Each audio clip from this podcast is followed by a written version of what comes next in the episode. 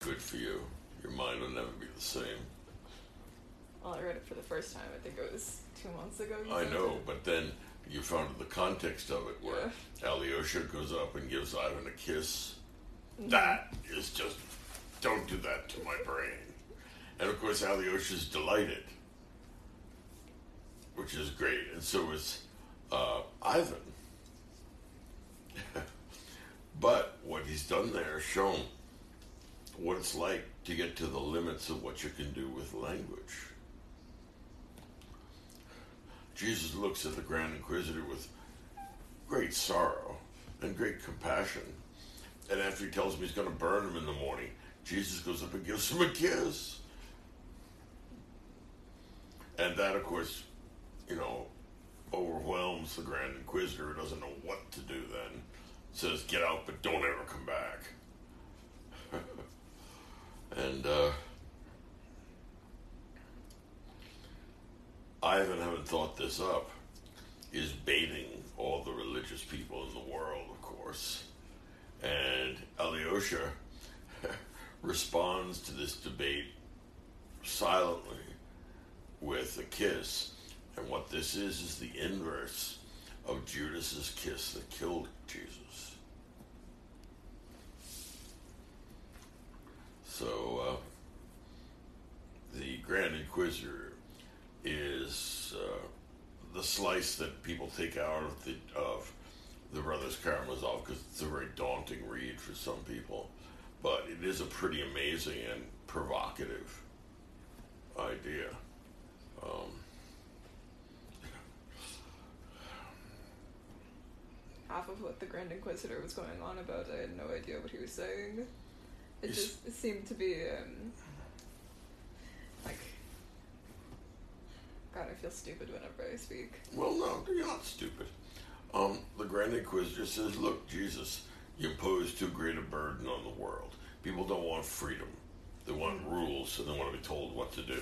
Yeah. freedom is crushing, and you're asking too much of human beings that they should be free and uh, and good. The best we can do is enslave them to rules and institutions, and that's actually good for them. That's what they really want. So, Jesus is saddened by the Grand Inquisitor's pessimism about human nature. And also, the idea is, of course, if, if Jesus is God, then uh, telling him that he's wrong is a real pride kind of problem. Uh, it's a jump there. Uh, but of course, this is prefiguring Ivan's catharsis, Ivan's transformation at the end. Because all the three brothers are the parts of the Platonic soul, right? Dimitri is bronze, and Ivan is the rational part, but the spirited gets transformed into the spiritual, and that's what we get with Alyosha. But still, all three of the brothers are fragmentary, their souls looking for integration. The part where I'm at right now is, um, well, Father Zosima just died, and Alyosha is recounting his life story. Yeah. Yeah. Um. so, uh, where were we? Father Zosima, yeah. Um, Father Zosima smells bad when he dies, just like everybody else.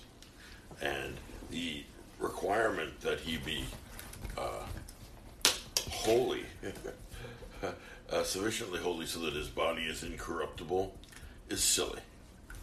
On the other hand, it's very hard to figure out exactly what the deal is with Father Zosima, since that spooky uh, scene where he gets down on his knees and Yeah, bows to Dimitri, yeah. What exactly? No, and then um, the next day he goes and tells Alyosha, I saw a vision of something horrible happening to your brother, and that's why I bowed to him. oh, okay. fucking Christ, Yeah. okay? Well, everybody is spooky yeah. in the Dostoevsky novels. I mean, you know, it's a it's a very strange take on human nature. Representation of human nature. I don't find it um, overly spooky. Well, there's a there's a deep Augustinian sense of human in, in depravity. In other words, he's a deeply Christian writer. Uh, Athenian optimism about reason. Instead, uh, he thinks that the things that have been imported, like the like Enlightenment thought from Europe, have made Russia corrupt. Right, and that's what Ivan is doing. He's uh, reflecting the European influence, which he thinks is carrying Russia away from its true dignity and its true destiny as uh, the savior of the world spiritually. So that Slavophilia that we get here in uh, Dostoevsky runs all through his novels, and the emphasis on Christianity.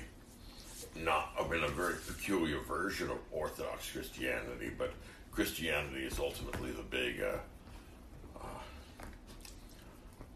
the big issue in all of Dostoevsky. I don't know that much about the Orthodox Church. So I think I know almost nothing. Yeah, they split off in 1054 from Roman Catholicism, but the problem is the at uh, uh, uh, conquered, by, finally taken by the Muslim, by the Turks in 1453, I believe, and uh, thereafter it becomes a general Slavic religion and it's displaced from its original center in Constantinople. Constantinople becomes Istanbul, it gets is- Islamized, and uh, it's a very early and it's a Greek speaking version of Christianity, so it has a direct connection in its liturgies uh, to the uh, Christian scripture. And so uh, it's a, it's about in that respect it has the same or similar antiquity to the to that of Roman Catholicism. I mean, it's a really ancient version of Christianity. But where do they differ from Catholicism? Um, they the Orthodox don't rec- don't recognize the authority of the Pope. Instead, they have the uh, is? There's an Orthodox. I forget what the name of it is. A patriarch. Uh, I think he's in Constantinople now. I think he's in Istanbul, but I don't know. But uh, he has authority in the church. So there's a question about ecclesiology, who's running things, and also they have various uh, differences on theology. For example, uh, the uh, Orthodox Church was much more influenced by Islam, which is why Orthodoxy had uh, its problem with a people called iconoclasts. Now, an iconoclast nowadays is someone who's revolutionary or a maverick, but back then, what it meant is someone who destroyed icons. And the idea was that we are prohibited from producing graven images in the of God in the Ten Commandments. Uh, the Jews take that seriously, and the Muslims take it seriously, but the Christians don't. And because they are closer and more directly influenced by Islam, Islam quite prop, you know, Islamic figures probably said, "Look, we represent God as these giant geometric mosaics in our mosques, but we don't give them a head and a body and hands and stuff. That's that's primitive, and it's also haram. It's prohibited." And so uh, there was a streak of iconoclasm within Orthodoxy that didn't exist within Roman Catholicism that destroyed a lot of the ancient icons because they were iconoclasts. On the other hand, Catholicism made its peace with uh, the kind of Greco Roman tradition of art, both drama, as in the case of morality plays, and uh, painting. Right, so the, we, except for somebody like Savonarola in uh, Florence, we don't see too many iconoclasts in the Western tradition. Uh, I like the fact that everybody know everybody likes Alyosha, but nobody knows why, because there's nothing particularly remarkable about him. Yeah, I think that the only one who didn't like Alyosha was the little boy who tried to bite his finger off. Right, and then Yeah. Ali, uh, and then uh, Alyosha was so kind to him that eventually won him over too. I mean, Yeah. you, you just can't make Alyosha stop stop being um, benevolent and good to people. Remember what Kant said: the only good thing is a good will. Yeah. He's also now engaged to this one girl, but she's um, another one of the many hysterical women in this story. Yeah, there we go. Yeah, She- there's just one after another. And it's the is she the one that thing. slams her thumb in a, in a door? I mean, I'm, shit, she might as well be, but that hasn't happened yet. Okay, well, look on for that. I remember reading that passage, and I don't know, I think it's in this novel, but I read all of Dostoevsky. It kind of merges. But uh, uh, a young girl takes a door and slams it on her thumb, and then pulls it out as the nail is peeling off and it's turning all black. And uh, she says to herself, bitch, bitch, bitch.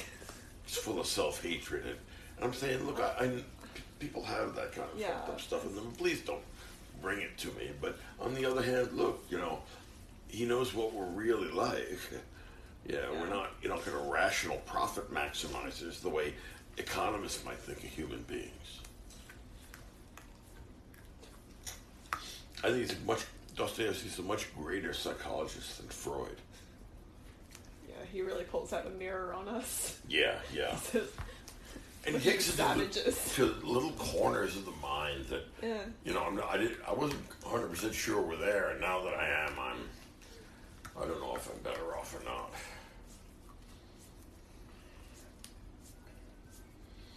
Hmm. Even Grushenka turns out not to be a monster. When Alyosha goes to her, says, actually, she's not so bad. Yeah, I, I think that happened a couple chapters ago, but um, yeah, it seems like almost everybody except for Alyosha has this weird distortion to their character. Yeah. Yeah. And there's only one that kind of it's kind of a wild card that matches with everybody. You know, the one person that, that doesn't get hated by anybody doesn't hate anybody. And even, you know, Captain Snegiryov, who got beaten by Dmitri and his son, who tried to bite his finger, you know, eventually you're going to say hats off for uh, for uh, Ivan this time, as well as uh, Alyosha. So, Dimitri's going to go to America. We assume find his fortune, and you know the journey motif carries us on, and uh, the uh, encounter between Ivan and the devil. You know when you get up to the final court scene with it. Yeah. That's truly one of the greatest. I mean, it's worth reading a thousand pages to see that. I mean, I'm looking forward to that. Yeah, yeah. Yeah, I've got that going for me. Turns out that uh, the devil's a real smooth character, good talker. You know, kind of rather clever, urbane. You know, and uh, he points out that uh, you know he really is responsible for his father's death because he's the one who put the idea into Smerdyakov's brain, and that means he's responsible. And well, you know, parricide is the big transgression. You know, going back to the beginnings of uh, culture. Father, why should I love you? Who has not wished for his father's death? We're getting all Freudian there, you know, the idea of the, Oedipus complex and that. Well, it seems like Ivan certainly has wished for his father's death. So has Dmitri. He actually punched him out. And uh, Smerdyakov actually killed him. But Alyosha didn't wish his father's death. and neither did Jesus.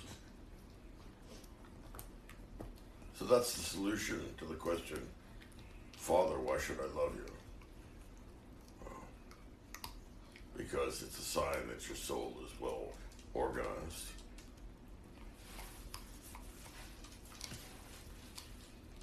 The Elder Karamazov is someone that I find fun to read about because he's just this great man child. He's a monster. Yeah, he's just.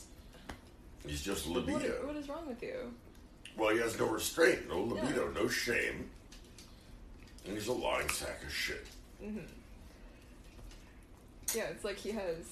Just, no rational thought going on there. Just Well, only, what only, only, and only rational thought that tells him how to create the right means for the ends which don't come from rationality, which are all driven by his libido. For him, reason really is the slave of the passions. Yeah.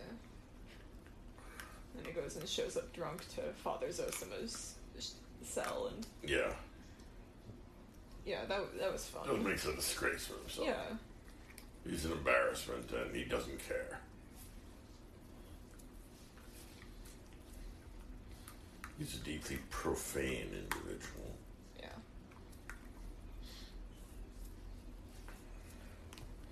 But Alyosha's kiss is the is a kind of high point where I mean he's taken us all the way to the limit of what you can do with language.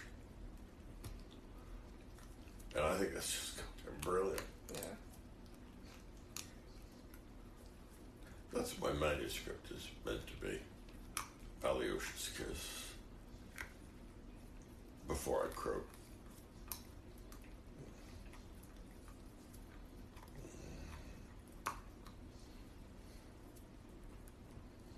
I feel like I'm forgetting something.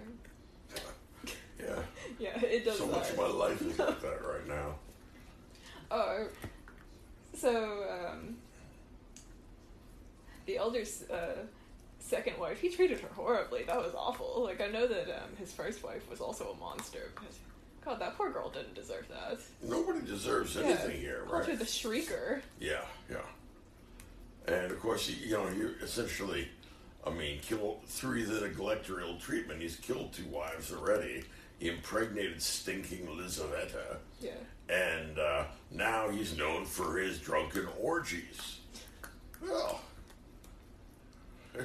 isn't that special?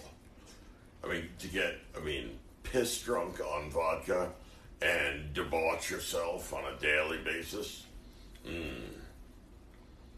And you have Gregory in the corner shielding his eyes from this bullshit. Yeah.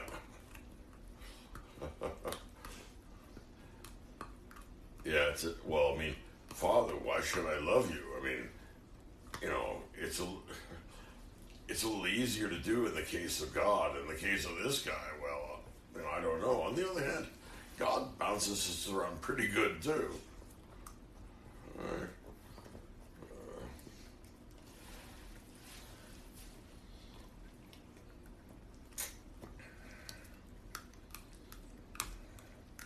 So, like uh, Augustine said, our hearts are restless until they rest in you. you see what restlessness involves. yeah, Dostoevsky wanted to remind you what that what's. I mean, it sounds kind of Yeah, it- easy. It, looks like this. Yeah, right. yeah. yeah. I mean, it's something kind of Roman about the elder Dostoevsky, or the elder Karamazov. I mean, he's like a debauched, late imperial Roman.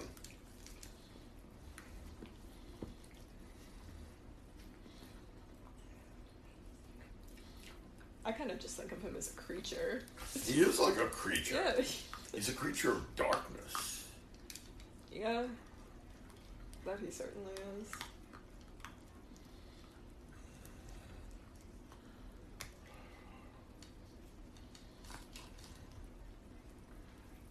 It- It's a libido that's taken over a whole soul, a whole mind, and there's nothing left. Kind of the same sort of thing that happens after, you know, narcotics addiction, too.